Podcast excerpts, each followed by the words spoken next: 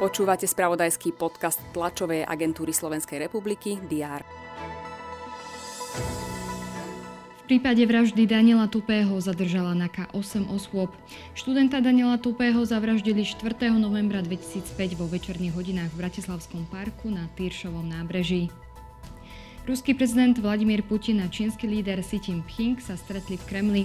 Pri neformálnom rozhovore strávili vyše 4 hodiny. Aj tieto udalosti prinieslo včerajšok a dnešné ráno. Všetky dôležité správy budú pokrývať redakcie TSR aj v útorok 21. marca.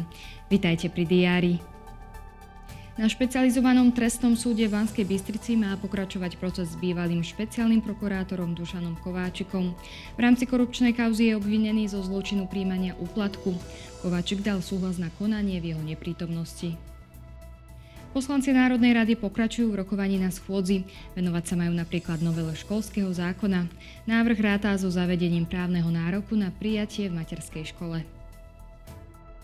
Dočasne poverená ministerka kultúry Natália Milanová príde do Banskej šťavnice na zasadnutie múzejnej a galerijnej rady. Približí situáciu po požiari historických budov v centre mesta. O jednoduchších podmienkach pre uznanie vzdelania pre ukrajinských pediatrov bude hovoriť na pôde ministerstva zdravotníctva poverený premiér Eduard Heger s ďalšími odborníkmi. Starobní dôchodcovia by už mali dostávať prvé rozhodnutia o rodičovskom dôchodku.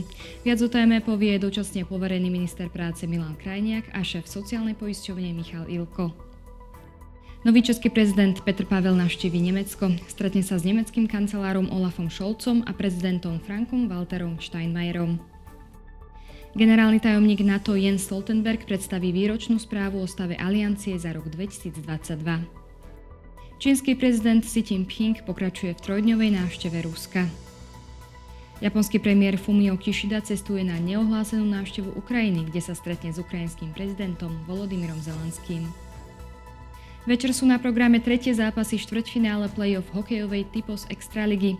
Košice vyhrávajú nad Nitrou na zápasy 2-0. Stav série medzi Michalovcami a Slovanom Bratislava je 1-1.